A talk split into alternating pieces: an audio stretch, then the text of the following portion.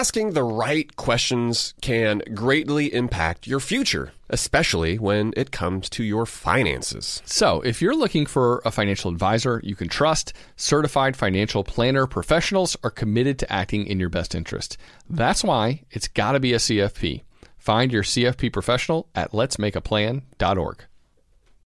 In recent weeks, we've really focused on some ways that listeners can boost their income. Uh, so, whether that's through starting your own side business and growing your network, like Hala talked about, or when we talked with local realtor Alan about diving into investing in real estate, well, what better way to test the waters? While you are away, your home could also earn extra income. That's right. Your empty space could be an Airbnb while you're traveling, because that's all you need to become an Airbnb host. It's a lot easier than you think, and you don't need to Airbnb your entire house. You can just host your extra spare room. Your home might be worth more than you think. Find out how much at airbnb.com/slash host. This podcast is sponsored by Ramp. Are you the decision maker in your company? Consider this. For the first time in decades, there's a better option for a corporate card and spend management platform. Meet Ramp, the only corporate card and spend management system designed to help you spend less money so you can make more. Most corporate credit cards offer points as incentives, but those points amount to less than their worth in real cash value. Ramp's business cards offer you cash back, real money in your pocket. Plus, you control who spends what with each vendor. And Ramp software collects and verifies receipts automatically, which means you'll stop wasteful spending and close your books in hours instead of days. Businesses that use Ramp add up to 5% to their bottom line the first year. If you're a decision maker, adding Ramp could be one of the best decisions you've ever made. And now get $250 when you join Ramp for free. Just go to ramp.com slash easy. Ramp.com slash easy. R-A-M-P.com slash easy. Cards issued by Sutton Bank and Celtic Bank members FDIC terms and conditions apply. Welcome to How to Money. I'm Joel, And I am Matt. and today we're answering your listener questions.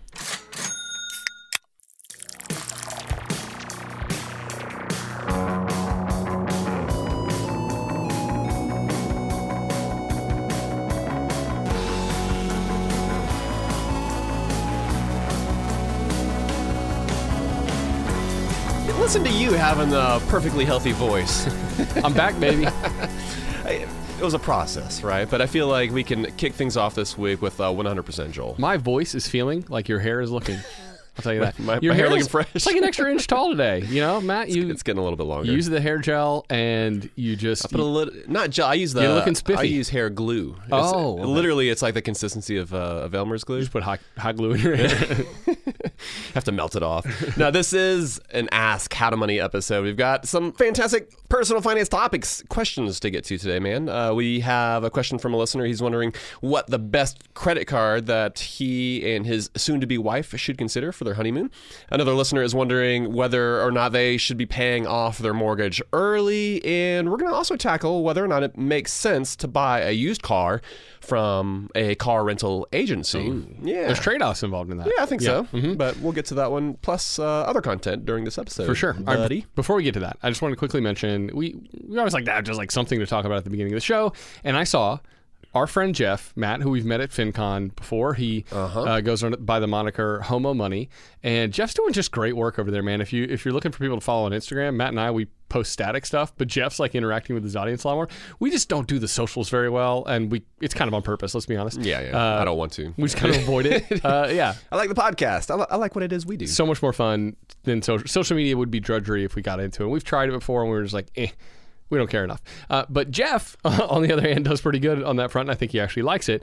And one of the things he had this great tip that I hadn't really thought much about because it's just not the way my brain works. But he was he was talking about how he has this like Patagonia jacket, and Ooh, it got, a- my got my attention. Yeah. I too. Those are I'm a fan of the Patagonia. those are expensive jackets, but you know those down jackets. Like you get a hole in uh, the sleeve, the stuffing starts They're falling out. Not the most durable. Yeah, at times, but they're great Sure. and they're super warm, and you can pack them up pretty tight too. Yeah. And so he was talking about how you, the, there are these patches you can get. You just stick on the hole. Oh, cool. And guess what? Like You a sticker. Yeah, pretty much. Like literally. Oh, super cool. easy, super easy. Oh. And so that, just like massively lengthens the life of your jacket, and it brings down what he said was the cost per wear, which I think is just a good way to think about your clothing Yeah. in general, right? Like, I love it. And that's why you and I, I think, are, are more okay spending more money on quality items that we think we're going to wear for years and years and years. Uh, I've really changed my tune on this. I used to be all about like, I'll buy that $14 pair of jeans, but Fourteen dollars, please. You're dropping like ten dollars on a pair of jeans. but then I ended up finding, oh wait, they're misshapen really quickly. I don't like the way they fit, and so I didn't really wear them. And so my cost Didn't quite have the whiskering that you were looking for out of your nicer jeans. Right, yeah. and and so I'm like, all right, cool. I'm willing to spend more now to to get the thing that I'm actually especially like on a pair of jeans where I'm wearing jeans, I don't know, 358 days a year or something like that. Like I will buy the nice ones because I wear them all the time. And I like that. Yeah, the, thinking about your items and cost per wear and thinking about how to extend the life of those quality items too. It's just smart. Yeah, makes a lot of sense. I haven't checked those out. and I'll need to because the ability to just slap a sticker on, I assume it's like some sort of high quality epoxy, you know, like Yeah. some, something where it's it's not coming off because the idea It's not of, like the sticker you get from the doctor's right, office. right, right. Yeah. the idea of trying to sew. Have you ever done any sewing to, to, to try to repair? No, my mom's helped me out on that front before, like putting a button back on, Man, stuff isn't like that. That's what moms are, That's are right. great for. I never learned the skill though. We haven't either. We have a sewing machine machine at home, but at, at some point, I think I'm going to figure it out. But I have, yeah, I have not taken on any sewing projects. Although Instagram, speaking of social media, they've been feeding me. I don't know why I've been getting a, an influx of like Red Wing influencers, like Red Wing boots. Okay. And there are these guys that find like these old boots from like decades ago, and they're like restoring them and resoling them, and they just show the whole process. It the coolest thing, and it definitely kind of lends itself to what you're saying: quality over quantity, right? Yeah. And like when you have something that is made to be repaired, it's is it is something that you can revisit and rewear and resole and use for generations. And it's a money saver, but also feels good. Like I think it feels so nice to be like, you know what, this is something like I feels might good have from like a, a conscience standpoint. yeah, in, yeah, in the earth, yeah. It- yeah. It, so it's like, yeah, it saves you money, but it also Actually, literally feels better, I think, too, because that leather's all broken in. You don't have to. don't that's have to true. worry. Like some of my best items, it's like they're just they get that patina on them, and that's when I like them the most. Yeah, exactly. All right. Uh, we are actually going to get to questions, but first, let's introduce the beer that you and I are drinking during this episode. This is a Nelson, and I'm assuming it's going to be made from Nelson hops, but Yeah. we'll share our thoughts on this beer. This is a beer by Piedmont Brewery.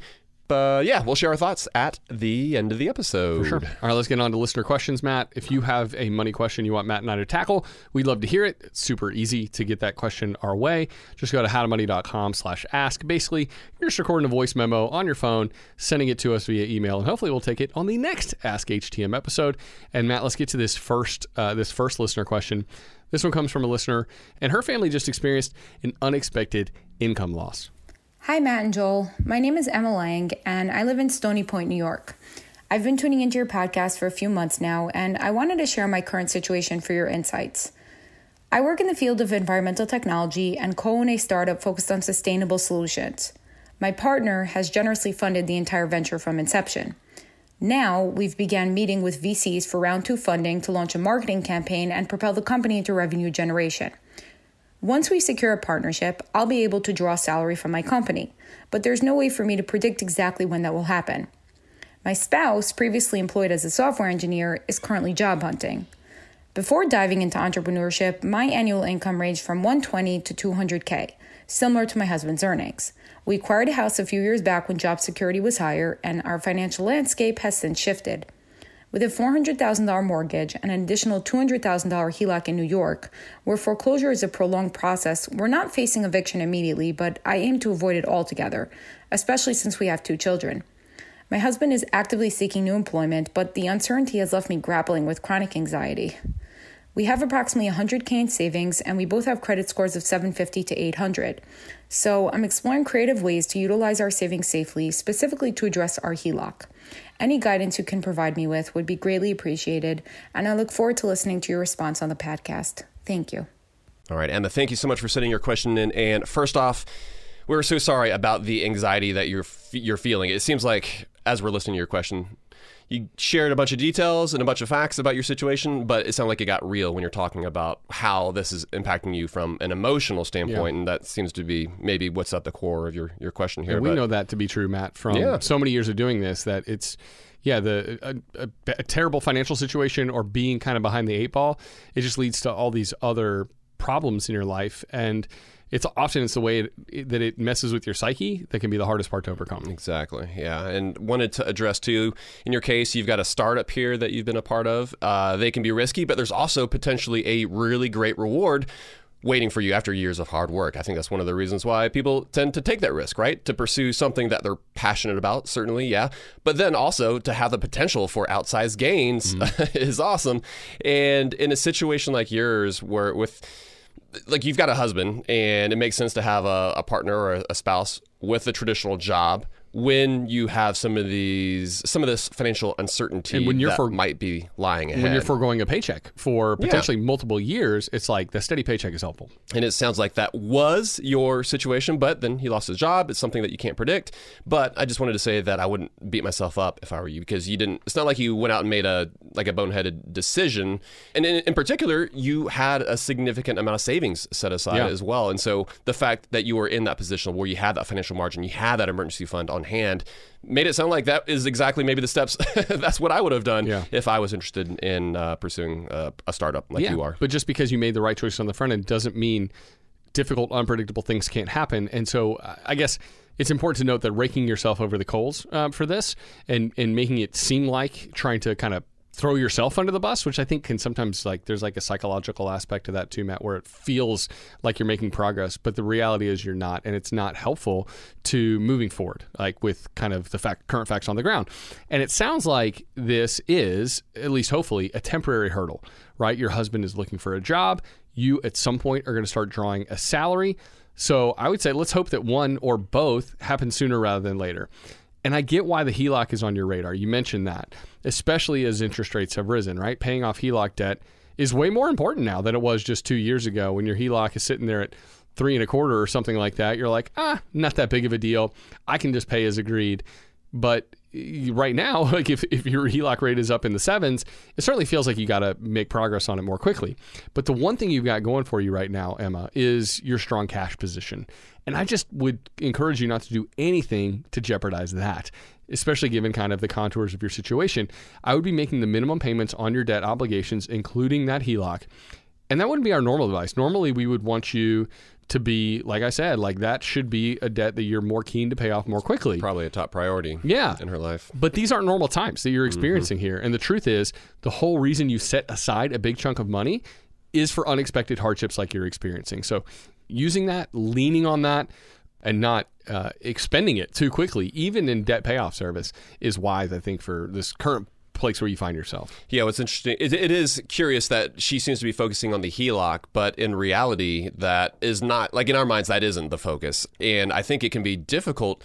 It certainly is difficult financially, but I think for her, it could potentially be difficult from like a mental standpoint or from an emotional standpoint because she might be saying to herself, well, I always like pay all my debts like above and beyond. Of course, I'm going to eliminate sure. this as quickly as possible, uh, and so it can be difficult to like there's a sense of identity that's tied up with that, right? Where yeah. it's just like, well, I never make late payments, uh, or I never carry a balance. Well, but we don't want case, to make late payments, but we not late yeah. payments. Yeah, I guess even when it comes to like credit card debt, right? So like the way someone might use a credit card they might say, well, I use it to gain some of the different benefits and some of the different rewards.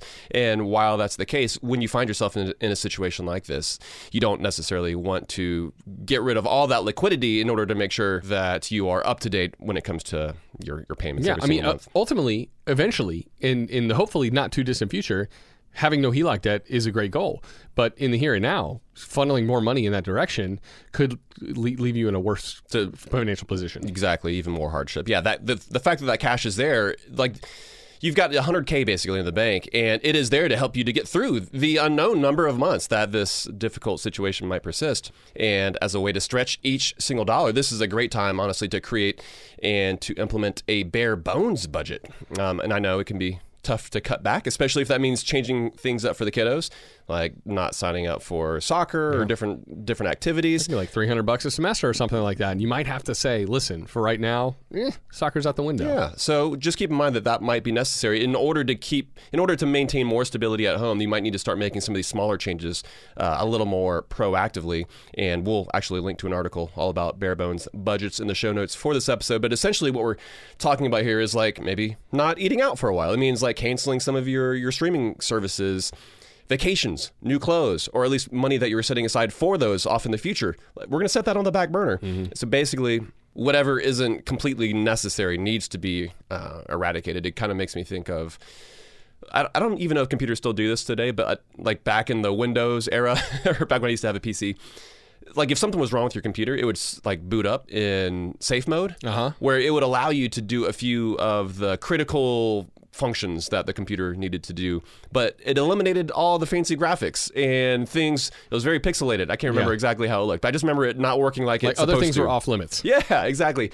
Like a more modern day example is like if your phone is on low battery and it's like, would you like to switch to low low battery, low power mode or whatever? And it's like, okay, it's going to dim the brightness of the screen. It's going to turn off some of your location services, all so that you can at the very least make a call or make a text for someone to come pick you up if you're stranded.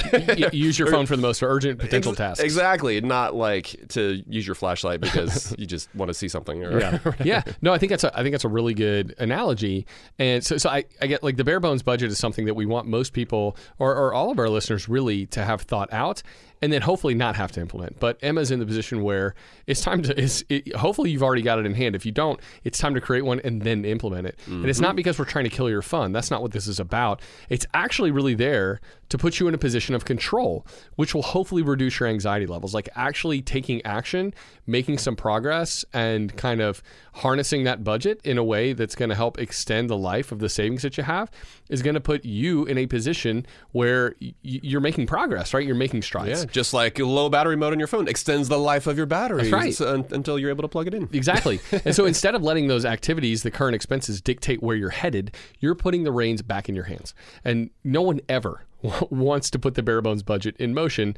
But it's there for emergencies like this. Like nobody's like bare bones budget. That sounds like fun. Let's do that in perpetuity. That's not the goal of it. It really is to get you through a trying time like you're currently in, and it can really slow the bleeding enough to make a massive emergency feel far less threatening. And so we think that's going to be the case for you. It's all about surviving right now until your husband gets a job or you start getting paid, and then like let's say your husband lands a job three weeks from now. Well, you can dial back on the bare bones budget. It doesn't Like have you- to be there for the can- next two years. Exactly. Like you can, in my mind, immediately revert back to your normal spending Yeah. once you've got that job lined up. But the fact is, And then you can start to prioritize the HELOC too. Yes, like, exactly. Right now, now's not the time. Exactly. Yeah. Well, yeah. Once you're both getting paid, you can start to make that HELOC a, a really high priority, funneling large amounts of money towards it every single month. And that's when you'll be able to like replenish some of the cash that you also use during this emergency situation as well. But just remember, like you've done a great job saving money, and the goal right now is just to stretch each single dollar until you've got an income.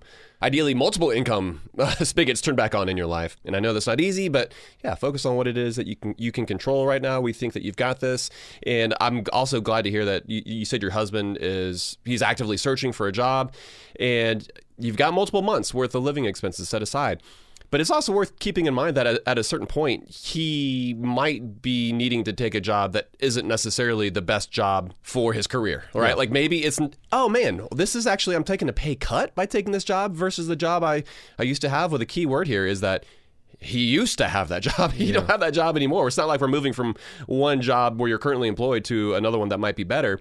And If so you need income, sometimes you have to. Those trade offs are Yes. required. Yeah, at a certain point, you got to start making some hard decisions, and not not only for him, but also I think for you. It sounds like you are really passionate and excited about the startup. It sounds like y'all are making serious progress, but at a certain point, you have to weigh the pros and the cons and think, okay, is this worth instability at home? What does this mean for my family? What does this mean for the kids? And it's not even black or white, right? Uh, maybe it even means, hey, is there any way I can be less involved in the startup, still maintain maybe some sort of equity position, but that it frees up my time to be able to go back to earning.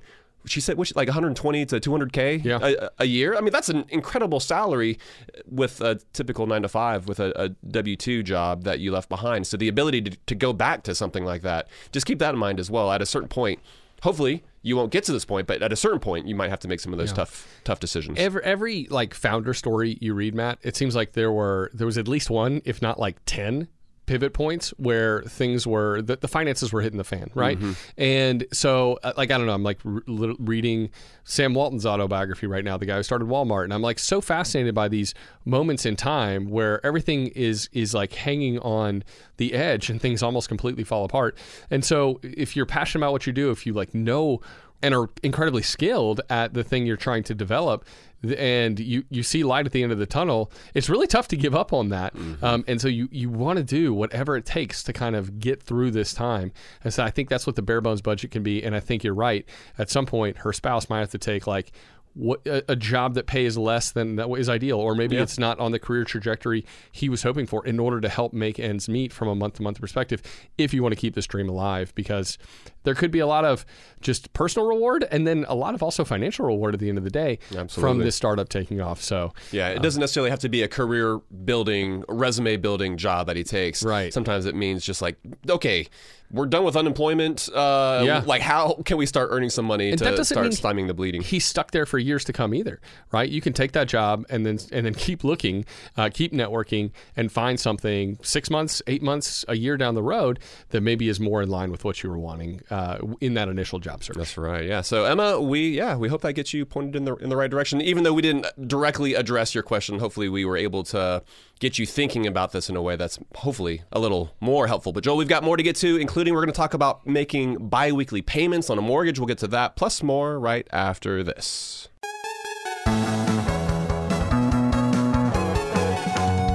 Asking the right questions can greatly impact your future, especially when it comes to your finances. So, if you're looking for a financial advisor you can trust, certified financial planner professionals are committed to acting in your best interest. They are committed to high ethical standards and even had to pass a rigorous exam before they could become a CFP professional. They offer financial planning and services that take a more comprehensive view of your financial and personal circumstances and are customized for your needs. Certified financial planner professionals can offer advice on a wide range of issues like reviewing your investment portfolio's allocation, handling an inheritance, rolling over a company retirement plan, building education savings, and so much more. That's why it's got to be a CFP. Find your CFP professional at letsmakeaplan.org. I'm guessing that a lot of listeners are starting to solidify their summer travel plans. We always like to get the families together, Matt, for a week yeah, at the beach do. every single summer. We've already got that trip to St. Simons on the calendar. Pumped for that. But sometimes those vacations get expensive. So, what better way to offset some of those costs than to have your home earning some money while you're away? That's right. Why let it sit empty when it could be earning extra income? It's the financially smart thing to do. So, think it through. Maybe you've got some extra space in your home, or maybe you have an entire house to host. Or maybe you're just going on vacation and your home is sitting empty. In every case, you can Airbnb it. You already have the space, so it won't be a huge adjustment. I mean, the way I see it, if you're not using your space, you have two options. You can let it just sit there empty, or you do some optimizing and make some money off it. Really, if you think about it, you already have an Airbnb, you just need to start using it. Your home might be worth more than you think. Find out how much at airbnb.com/host. And now a word from the show's sponsors at Betterment. Do you want your money to dream big? Do you want your money to be a total self starter? Are you annoyed that your money doesn't work hard enough? Don't worry, Betterment is here to help. Betterment is the automated investing and savings app that makes your money hustle. Their automated technology is built to help maximize returns, meaning when you invest with Betterment, your money can auto adjust as you get closer to your goal. Rebalance if your portfolio gets too far out of line and your dividends are automatically reinvested. That can increase the potential for compound returns. In other words, your money is breaking a sweat while you can be breaking bread. You'll never picture your money the same way again. Betterment, the automated investing and savings app that makes your money hustle. Visit betterment.com to get started. Investing involves risk. Performance is not guaranteed. All right, Matt, we're back. Now we're going to talk about honeymoons. You, your honeymoon actually got derailed, didn't it? It you're, did. You're supposed to go to Jamaica. A hurricane. Hurricane took it out. Yeah. so I, my honeymoon, I had a free place to stay thanks to my boss. So that was kind of nice. That really cut down on the cost. But we've got a listener who's wondering, well, can I use credit cards actually to help curb the cost of my honeymoon? Hey, Matt and Joel. Thanks for all the great financial advice you give. I'm getting married next summer and had a few questions on how to best use credit card rewards for a honeymoon. For a little background, my partner and I both have 800 plus credit scores, are both in Money Gear 7, and currently have a 2% cashback credit card. Our wedding has been properly budgeted for, and we are doing the reception at a restaurant which will be about $20,000. We would both be willing to take out one new credit card each to pay for the wedding and take advantage of rewards for flights, hotels, or just cashback. Annual fees are fine as we would likely cancel the card after one year. I've looked at your credit card tool, and it seems that maybe the Chase Sapphire Preferred or the Capital One Venture cards would be best, but would love to hear your thoughts. Thanks so much. All right, Dennis, congrats on the upcoming wedding. We're pumped for you. And by the way, I think he said a like a twenty thousand uh, cost which I will say was specifically for the reception at a restaurant. So if that's the bulk of the cost, that's actually a little better than average. I think the Yeah. the average today is thirty five thousand dollars. So if you're getting married somewhere, let's say at a park, and it's virtually free, and then dropping twenty k at a restaurant, which sounds like never an amount of money that I want to spend at, at a restaurant, but big picture, that's actually pretty dang good. I'm so. kind of of two minds of this because I think like you want to save money on the wedding, but at the same time, it's like this. It can be this super massive fun party. Um, Oh, yeah. you don't have to spend an arm and a leg in order to have the massively fun party with your friends and family, though. So that kind of balance, I think, makes sense when you're approaching a wedding. You also don't want to like underspend, not invite people that you would have liked to have there Sure. uh, in an attempt to save a few bucks because that's a really memorable day. Absolutely. Yeah. And so we are glad to hear, though, that you've gotten familiar with the credit card tool. This is an easy way to see what credit cards make the most sense for you. And by the way, the cards that you mentioned, they, they're truly two of the best travel cards for most people to consider. You've got the uh, the Capital One Venture X card. You've got the Chase Sapphire Preferred. They both offer the most robust rewards. They offer the best secondary benefits for just the the min- minimal annual fee. Yeah, and you mentioned secondary benefits. We should just mention like what does that mean? Well, lots of times it means like zero percent foreign transaction fees. That that's one of those that actually a lot of cards have now. But like for primary instance- car rental insurance. Yeah, That's the another- Chase Sapphire Preferred. Especially if you're looking at a whole lot of whole lot of travel where you're not just relaxing on the beach, but actually traveling around, which Yep. requires you renting a vehicle. especially if you're traveling huge. Mm-hmm. to Europe or something like that, and not having to. I mean, that, that adds up. Really, the insurance Oh, yeah. that you pay directly to the rental car company, you can decline it with uh, with peace of mind, knowing Yeah, that you Or booked it with decline the it, CSP. taking the risk, knowing that there's a were something to happen that you're going to be covering that with your own with your own policy. But um, Yeah. Capital One, the Venture X, and the Chase Sapphire, Chase Sapphire Preferred both have that primary rental. Uh, but then that being said, for everyone else, like please check out the rundown there. Like head over to uh, howtomoney.com forward slash credit card tool, and you can see what each of these cards offer. Uh, what some of the different cards, some of the different. You can narrow it down as well by the different airline. Say you're looking to score points with. if, if you want one of those airline specific cards. yeah. Exactly. Yeah. And so the and the sign up bonuses, they're typically neck and neck on these two as well. Both have similar redemption portals that are fairly user friendly. You really honestly you really can't go wrong with either one of these. Some of a lot of it I think kind of comes down to personal preference. Yeah, and I like how Dennis is kind of he's saying, "Oh, we're going to do a single card, each of us. That this is kind of how we're going to skin the cat." And it sounds like you're trying to keep it simple and not get too far over your over your skis, which is wise. I think some people they hear about like using credit cards to get points so they can travel for free or cheap, and and sometimes people overdo it, Matt. they mm-hmm. they sign up for four at a time. They don't meet the spending threshold, and so they they they fall short maybe of being able to get some of the bonus miles or points that they can get, and they also find that their spending gets out of hand maybe in an attempt to get as many sign up bonuses as possible. So I would say yes, keep it manageable in the beginning. That is the best way to start, and you can always add complexity to your travel hacking down the road. You can like at some point um, in the future when you feel like you you know what you're doing you can maybe open two credit cards at the same time working towards those spends because you know what you know what bills are upcoming in your life Yeah. and you know you're going to easily be able to meet that threshold without like spending extra that you wouldn't have otherwise done because Yeah. that that's the way you're shooting yourself in the foot and a lot of people end up shooting themselves in the foot is by spending more than they should in an attempt to maximize credit card benefits Yeah, I think wading into those waters makes a whole lot of sense, especially considering he mentioned how it sounds like he's coming from a 2% cashback background. Yeah. Basically he's got a single card, it always pays 2%. it's a solid place to start but then the ability to add that complexity over time as you get used to it and know what's uh, how it works basically. Yeah, and I think this also allows you to experiment, Dennis, like with with both of these cards, maybe, and see Mm-hmm. which platform you preferred. Because if you're opening one, your significant other is opening one as well. Maybe you uh, open the Chase Sapphire Preferred, and your soon-to-be spouse opens up the Capital One Venture X. That's right. and you're racking up points um, in, Left and right. yeah. Well, and I think another another uh, important thing to mention is that eh, not to add each other as an authorized user on your own card. Because in the future, if you do want to open up a second card, well, you can flip flop, you know, and you open the Chase Sapphire Preferred. Well, next you open up the Capital One Venture X and vice versa. And that is what's going to allow you to maximize the sign up bonuses, maximize right. those points earnings. But when you add it each other as an authorized user, you forego the ability to do that. Yeah, there is benefit, but it's a minimal benefit that you Yeah. receive. It's like the difference between I don't know, like hundred thousand points versus ten thousand points. Yeah. Because it's like, yeah, they're always touting like, hey, add an authorized user, and there is a benefit. It's just not nearly as much. Were your partner to go out and get the card themselves. Yep. That being said, we're we're talking about keeping things simple.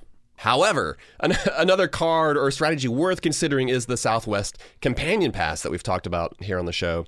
Uh, Especially, I mean, if Southwest flies to the airport yeah. that's closest to you, right? If that's easy and they're flying to Well, most of the destinations you want to go, Yeah, airfare is it's the oftentimes the major expense when it comes to traveling and when it comes to going on a honeymoon Mm-hmm. and getting a Southwest card and jumping through some of the hoops in order to snag to score that companion pass. That can be the best bang for your buck from a new credit card perspective.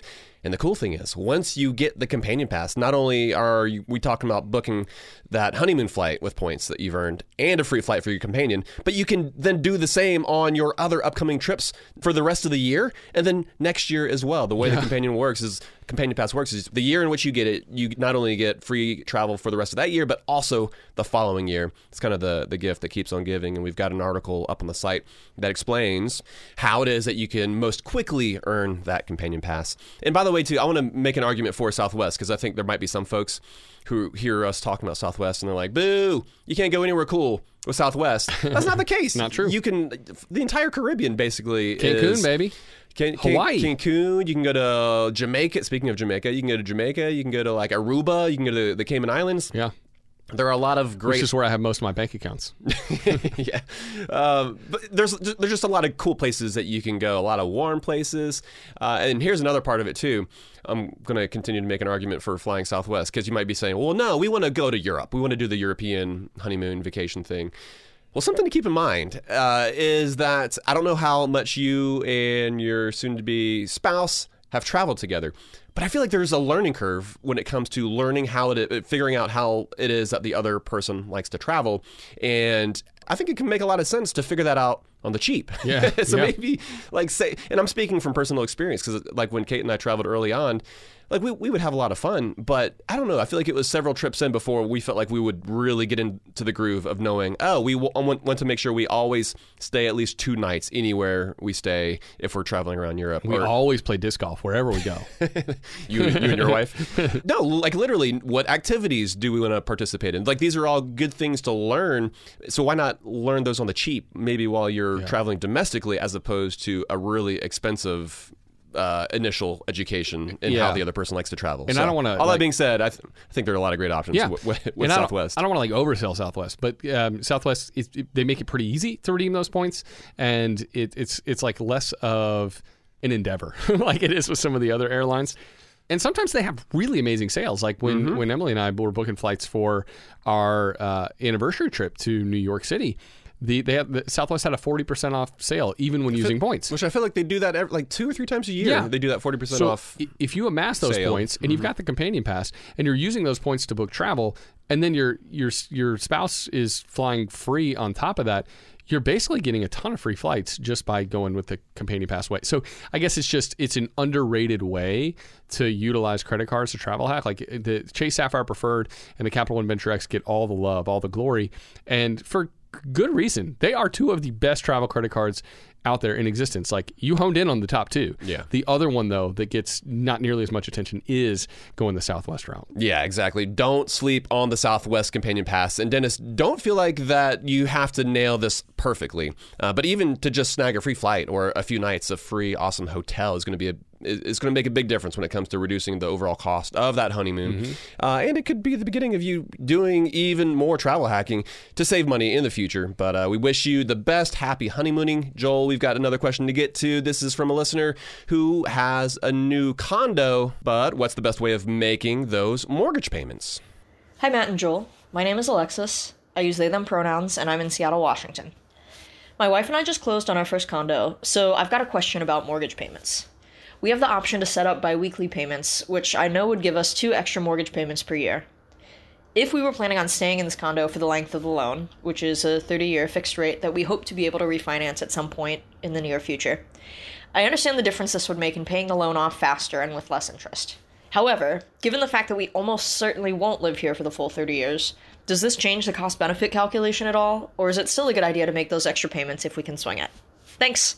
Oh Matt, this is a great question, Alexis. Thank you for for sending this one our way because this is if you have a mortgage and you've taken one out recently, the dynamics have shifted um, about when or how you pay your mortgage off.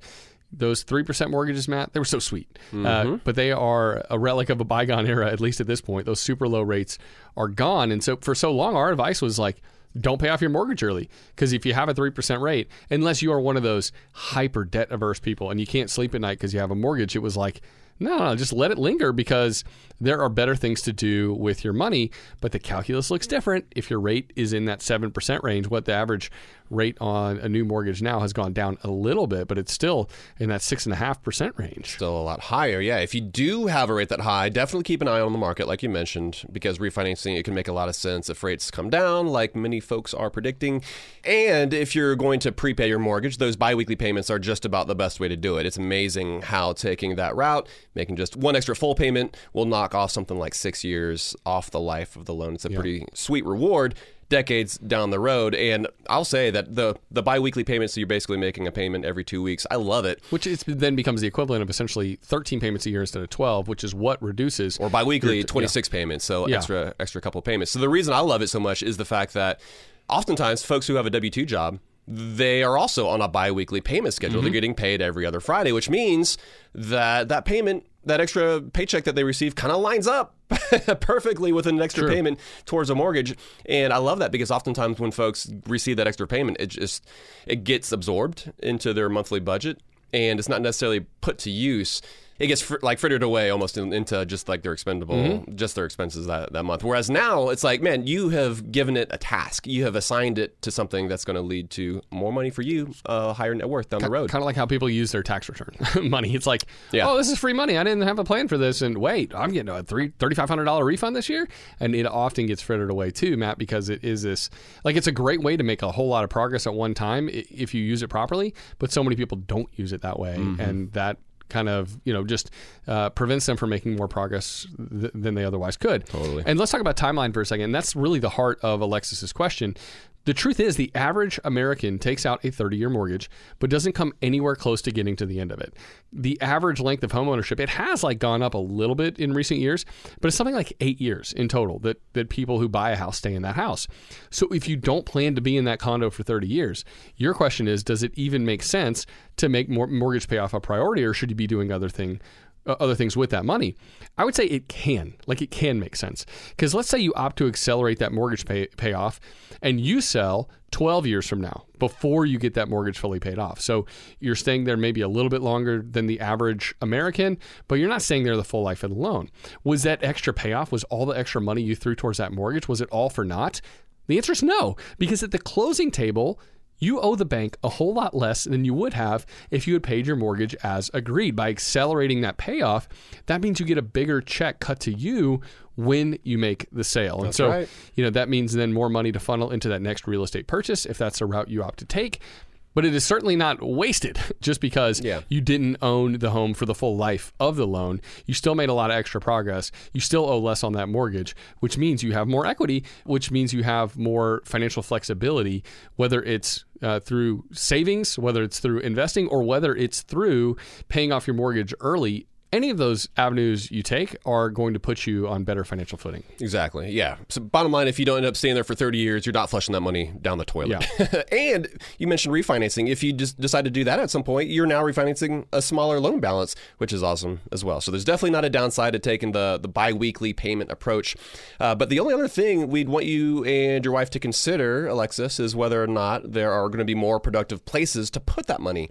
Again, this isn't as easy considering you've got a larger mortgage interest rate, and we totally understand wanting to take the bird in hand approach, the known quantity of paying off that debt with an perhaps uncomfortable interest rate attached. But if paying off that mortgage more quickly means that you're going to be missing out on, let's say, a 401k match, well, that's when this is a bad idea. But if you are already making big strides on the tax advantage retirement accounts front, well, this is a way to maybe balance your scales a little bit by paying off some debt, And a lot of it comes down to what lights you up, what maybe gets you the most excited. Because on one hand do you, you really love the idea of paying less every single month for your housing? If so then shoot maybe paying off the mortgage sooner than later is the best route for you to take. If you like the idea of investing more more of your dollars then well shoot maybe it makes sense to keep that mortgage around you actually didn't state your specific interest rate. And so, so much of it kind of comes down to what you feel the most comfortable with Yeah. because you're kind of right in that zone. I'm guessing, I don't know, maybe you're in that 6% range somewhere within there where any higher than that, we would probably say, yeah, you'd most definitely probably want to eliminate that as quickly as possible. If it was And eight percent, it, it changes. yeah, yeah, if it's eight dynamics a little percent, bit. certainly higher than that. Yes, get rid of pay as much down on that mortgage as possible. But honestly, if it was in like the fours or fives, like I. I probably wouldn't prioritize, it. and I say fours because that's, I mean, literally, I've got a mortgage in uh, the four percent range, and I'm not, I'm definitely not paying that thing off uh, early, and so some of it comes down to what it is that you are most excited about. Like, I think one of those or the other is going to make you happier as you think about what to do with uh, additional money that you've got. I I think that's a good point. I think the plan that you're most likely to follow through on because it most excites you is probably going to be best for you. This is kind of a, a can't lose situation, I think. Yep, Um, because if you stick a little more in your 401k or your Roth IRA, or you pay down your six plus percent mortgage rate debt more quickly, honestly, you can't lose either way. So, um, I, yeah, I love where your head's at, Alexis. Best of luck as you move forward. Curious to hear how you proceed, what action you decide to take. Feel free to reach out to us and let us know. Matt, we've got a couple more questions to get to, including one about buying a drastically discounted electric car from a rental car company. Does that make sense? We'll talk about that and more right after this.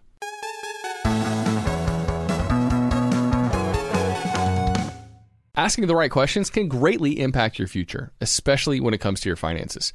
So, if you're looking for a financial advisor you can trust, certified financial planner professionals are committed to acting in your best interest.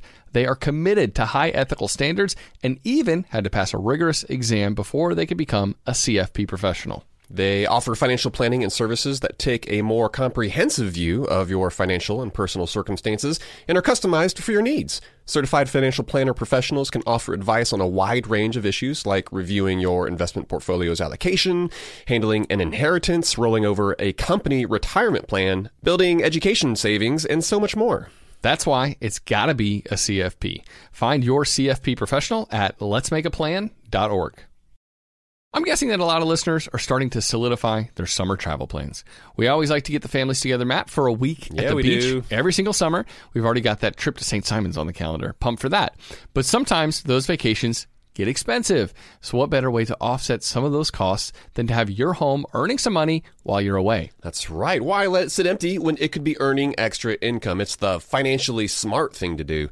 So think it through. Maybe you've got some extra space in your home, or maybe you have an entire house to host, or maybe you're just going on vacation and your home is sitting empty. In every case, you can Airbnb it. You already have the space, so it won't be a huge adjustment. I mean, the way I see it, if you're not using your space, you have two options. You can let it just sit there empty, or you do some optimizing and make some money off it. Really, if you think about it, you already have an Airbnb, you just need to start using it. Your home might be worth more than you think. Find out how much at airbnb.com/host.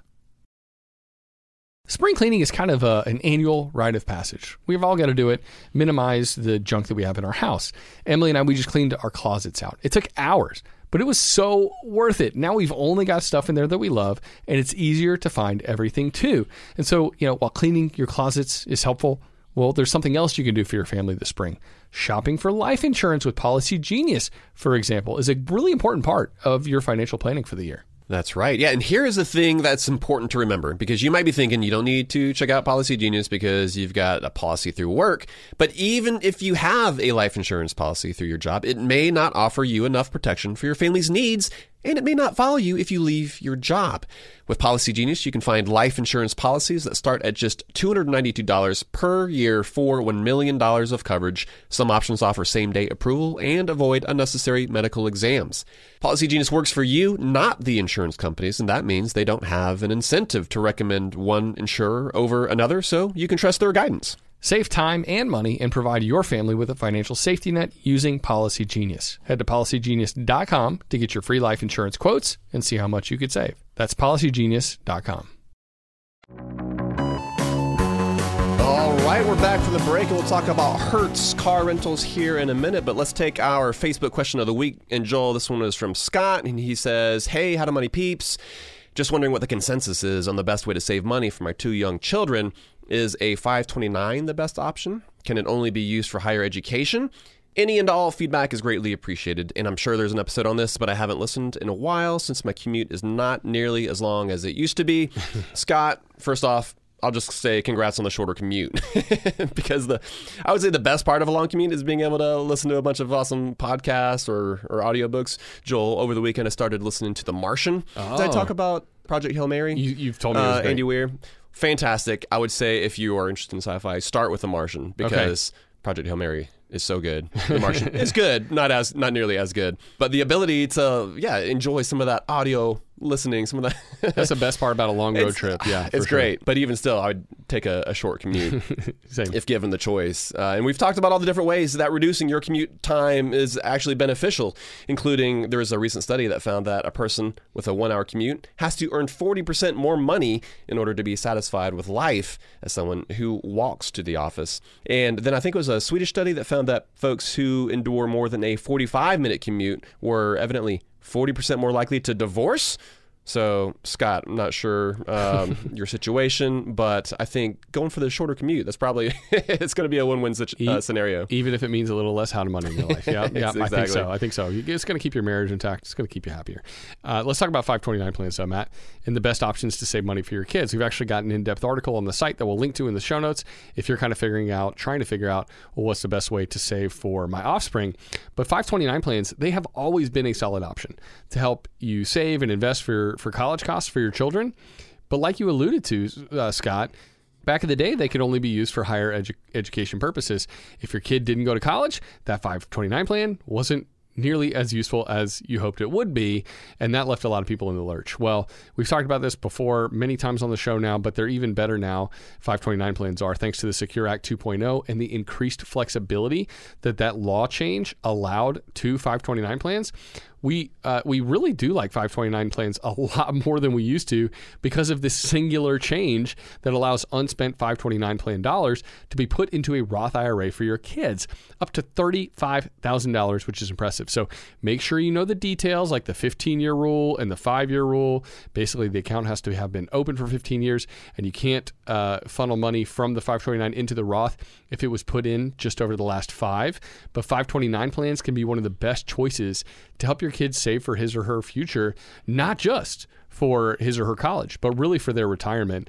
And so, Matt, I know when I saw that that kind of new loophole about 529 plans, I was thrilled. It made me way more inclined to stick more of my investment dollars in that direction because I think it's going to help give my kids a leg up on on investing for their future. Yeah, that's right. Assuming they don't use all that money to to pay for college. Yeah. Uh, but another option too, uh, Scott, is to don't forget to help your child fund a Roth IRA directly. This is something you can do. You can do this directly with money that you've been saving in your own high yield savings account. The catch, though, is you can't do this until they uh, actually have a job. They need to have earned income. Uh, but let's say they start working at age 14 or 15. Well, that's a great way to help them to save, uh, and it's a great way, way for you to teach them about investing at the same time. And I would also try to like maybe incentivize them. It's like it's like, hey, in the, because in this way it, it kind of mirrors reality. But it's like, hey, for every dollar you stick in, I'll also stick in a dollar as well. Obviously, not exceeding the amount that they actually earned that year. Uh, and so, just simple, basic Roth IRAs. Don't forget about those Yeah. accounts. We don't often talk about here on the show are UGMA or UTMA accounts. That's Uniform Gift or Uniform Transfer to Minors Act. Uh, but those are another way to go. And the reason we don't talk about those is because there are other superior accounts that make a whole lot more sense to the us. one, ones we just talked about, like the 529, uh, and then the 529 to Roth, and then Exactly. the Roth Direct. Like there are better ways to, to go about getting money into your kids' hands. Yeah, but that being said, I love that you're trying to think about how to help those kiddos to succeed financially. But then also, don't forget to model the right behavior. Don't forget to include them in some of these different money discussions that you might be having, because I think that helps just as much as the the actual dollars that you set aside for them. You know, it's, it's the old teaching a kid. Teaching a man how to fish versus giving them, them a fish, you saving those those dollars and setting the putting them aside for them that gives them the fish. Yeah. But you want to also be able to teach them how to go out there and catch their own fish. And I think sometimes when you're of this kind of mindset and you might be hyper frugal, hyper intentional about investing, you may be more analytical uh, on the analytical side of things. You're focusing on the numbers. Yeah. Yep. And you might as opposed to behavior. You might actually be doing a great job at saving, the, uh, helping them save for their future. But if you're not simultaneously teaching them, are they going to be able to continue those habits? Um, and and so that's really something you want to pay attention to. I'm glad you brought that up. most deaf. Yeah. All right, we had a, a, a- one final listener question we wanted to get to. This one came actually in email form this past week. Listener Mauricio, he sent us an article with the question frugal or cheap. It was a basic email, but the, the article was Hertz is selling its fleet of rental Tesla Model 3s for cheap. And Matt, I was like curious to hear your take on this uh, because it's true. We like you, you dig in. It's the, there's been a number of stories written about this at this point, and the uh, price point on some of these used Teslas being sold from Hertz is pretty impressive. Yeah, so Hertz, they're selling basically they're selling off a bunch of the Teslas they purchased, basically one third of their EVs in total, uh, including 2021 Tesla models for less than twenty one thousand dollars. And so this is just another sign that EV adoption and EV demand is slowing a bit. By the Uh, way, we like EVs, so Yeah. we're not we're not like cheering this because we think EVs are awesome. I drove one for six years, but it is interesting to see that maybe production outpaced demand for the time But bottom line, if you're in the market for a used EV, this really might be the sale that you're looking for. And I think it's at least worth doing some browsing at like CarMax, Carvana, Auto Trader, and seeing if these prices are significantly better. Uh, but from so this the, the article, did you say where it was from? This from Jalopnik. Uh, but from what they found and everything we've seen, that this discount is pretty Yeah. dang incredible. Yeah, I looked up prices on Carvana and CarMax, and th- these prices from Hertz were a whole lot better than what I was seeing at kind of at, at those places. And the truth is, Matt, because of the four thousand dollar tax credit that's available for used EV purchases, that's another like check mark in the box of like, hey. This might make a whole lot of sense for people. We're talking about buying one of these used Teslas for potentially in the seventeen thousand dollar range. So what do you think? Frugal or cheap? I, so I'm going to say it's frugal. I think, and Yeah. and I guess like the another thing to talk about here is a lot of people are worried about buying uh, a used rental car. Like, hey, maybe this thing has been used and abused. Kind of like you know, it's it's alluded to in movies and television shows all the time. There's the Seinfeld episode where they don't keep his reservation or whatever, and he's like, "Oh, I'm gonna use this rental car now." You know, like, and, and that's that's kind of how I think a lot of people perceive it. But I don't know. When I drive a rental car, I'm not driving it any differently.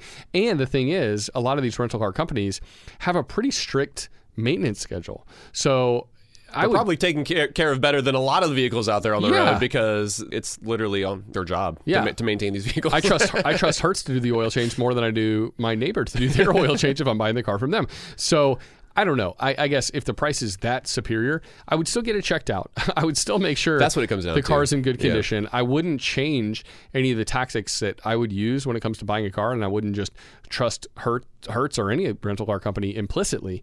But I will say, man, the price point is pretty compelling um, on on some of these used electric vehicles that they're selling off. And if you're in the market and you want to pay as little as possible, and you know you're driving a lot and you're going to save a ton on on gas costs because you just make you finally make the EV upgrade, this could be the i- exact way to go about it. Yeah, I totally agree. Yeah, I would.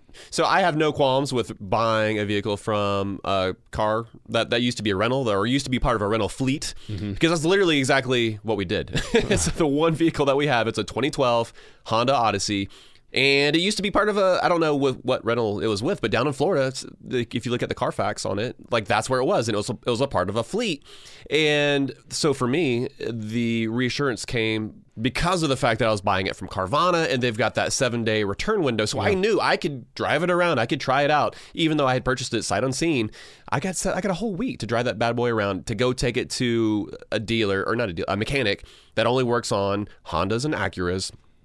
And during that period of time, I was able to find that, oh, actually, this is something that's going to need to be repaired. And guess what? Carvana paid for that repair to take place. Um, and so, so, so much of it comes down to the ability to A, get it checked out ahead of time. And then B, if you aren't able to, what's the return policy? Mm-hmm. I say Carvana's got seven days. CarMax, isn't it 30, 30. days? It's You- You have an entire month Yeah. to see if this car is going to work out for you. I, we almost bought our our van via CarMax. I finally was able to find one locally via Auto Trader, but I literally had one shipped from Nashville via CarMax eh, for ninety nine bucks. I just lost ninety nine bucks because then I found something better locally. Boom. But yeah, I, eh, and part of the compelling reason to shop there, even though the prices can be a little more elevated, which is why I wanted to buy locally, is because of that thirty day return Yeah. window. It's- and I felt really comfortable knowing like, cool, if it gets here. Beer, and this car it, van isn't in the shape that it looks like it, it's it, it, it's purported to be online, I can always just be like, eh, cool, I'm turning it back in, not interested anymore.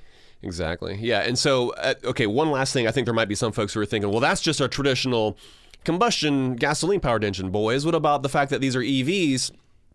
And I did a little bit of research, and it turns out that superchargers, like we all think that superchargers degrade batteries, but evidently there is zero statistical relevance to the fact that supercharging degrades batteries. Really? Yes. Okay, I'm shocked. Yeah. This is so. This is this is fairly new research. Yeah, I and- would I would have spouted that ignorant. I, well, I Yeah. think I always felt the same way too because it's like a nice slow trickle, Yeah. as opposed to zapping it with the supercharger. You do want to avoid supercharging it if you're all the way down to zero, and you don't want to supercharge it and like have it sit above ninety percent, like all the way up to 100 Mm-hmm. because evidently that degrades the battery. But bottom line, there's been we've got over a decade's worth of research now from Tesla, from Teslas that have been on the road, and there is like some s- small differences, but it's, it goes back and forth as to whether or not supercharging actually comes out ahead versus it, it um, degrading the battery. And so, yes, my natural instinct is that like, oh yeah, but you wouldn't want to get an EV that was part of a fleet because they're they're probably likely always supercharging those bad boys. But bottom line, even if they were, it doesn't seem, seem like it really matters all that much. Interesting. Yeah. So, all right. So, uh, basically, Mauricio, he's like, "Hey, is this frugal and cheap?" Matt, I said Check it's I said frugal. it's frugal. Yeah. Frugal, baby, all the way. All right. Yeah. So I, it's funny because I think if you'd asked me five years ago too, oh, what about buying uh, a car from a rental car company? How would you feel about that? And I think until I did the research and looked into how these how these companies take care of their cars, I would have said, "Oh, that sounds like a bad idea." But the more you look into it, you're like, "Wait a second, probably not." Like they're not. I'd still rather buy probably from the grandma down the street who drives six thousand miles in a year uh, than a rental car company. But I, I don't think it's a bad idea, and it's not nearly as dumb as it might appear on the surface. Exactly. It's it's more of like an emotional barrier Yeah. versus anything else. Because guess what? That grandma that drives six thousand a year might only change her oil once every three years. so that's not something that you necessarily want. I want the receipts, Grandma. All right, let me look in the dash. What you got? How can you get that oil change? prove it. All right, Matt. Let's uh, get back to the beer we had on this episode. This one's called Nelson. It's by Piedmont Brewery. It's actually we actually picked these up in person in November. Uh, it's, we haven't gotten around to drinking them until now, but this was a Too many other beers to get to. yeah. This is a brewery down in Macon, Georgia, that we randomly stumbled upon. Wait, did we share the fact that we got these beers after we went and saw Disney on Ice with uh, listener Adrian? Did I we? think I think we did mention that. we yeah. give her a shout out? Yeah. Okay. So she was kind enough to reach out and offer both of our families tickets to come see her and her husband she and listens to the show. the rest of the crew perform. that was so cool. It was super fun. Uh, our kids had a blast. I had a blast too. Um, and then so we went to this awesome brewery Then after the fact. afterwards. Yeah, and the food was great. The beers were great. What are your thoughts on this beer? This one in particular, man, yeah. So this is a Nelson. This is an IPA for the best boy. is the little tagline. It's got, I guess, like Got man's best friend, a nice little- golden golden retriever on Yeah. there. Super cute. But this, dude, this is such a great beer. I think, and we've kind of mentioned this on recent episodes. Uh, but the, the Nelson hop totally has it going on. It's got like it's got the green hoppy funkiness. I don't, not even funky, but it's it's a bit more dank than some of the other hops. Less bitter, less pithy. So it's got less of that grapefruit West Coast hop profile going on, and it's more. It's like an all American IPA. Yeah. I don't know how else to describe it. It's really stinking good. All right, so Nice well- and bright as well. Yeah, I remember having it on draft at the brewery, and we were like literally sitting there on the essentially Macon Town Square. And it was, you know, back before Christmas, all the lights were up on the square. It was a beautiful setting. And this beer tastes just as good in the can a really month and a half later as it did on draft. So I think we were a little nervous because we kind of sat on this one for a little bit, Yeah. and a lot of times with IPAs, the fresher the better when Yep. it comes to the flavor. But this one, it's yeah, it's still, still putting out. up. And I, again, I was like, this is small town Georgia, kind of like. And, Oh yeah, Macon's uh, not a big town. No, and, and but this brewery pumping out some great stuff, worthy, worthy of some of like the the arrive to rival some of the bigger city beers for sure. Yeah. So Yeah, craft beer's come a long way where you can just stumble upon just a random brewery in a small town and have some really tasty stuff. It's true. All right, that's going to do it for this episode. Again, if you have a money question you want Matt and I to tackle, we'd love to hear it. Just go to howtomoney.com slash ask for the simple instructions to submit your question for an upcoming episode. And of course, if you have not signed up for the How to Money newsletter, what are you doing? Please sign up at howtomoney.com slash newsletter. It is free, it is encouraging, and hopefully incredibly helpful every single week, every Tuesday morning coming into your inbox. But Matt, that's going to do it for this episode. Until next time, best friends out. Best friends out.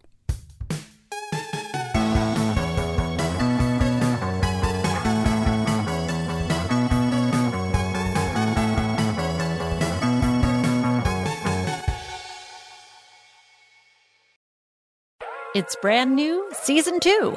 I'm Marisa Thalberg. And I'm Stephen Wolf Bedeta, and we're excited to be back having bigger, bolder, and always real conversations. Straight from the C suite front lines of marketing, media, and more. We have great friends joining from people you may know, like Wilmer Valderrama and Bobby Berk. And people you'll want to know. So grab a coffee or, hey, even an Aperol Spritz and come join us on America's number one podcast network, iHeart. Listen to brand new on the iHeart Radio app, Apple Podcasts, or wherever you get your podcasts.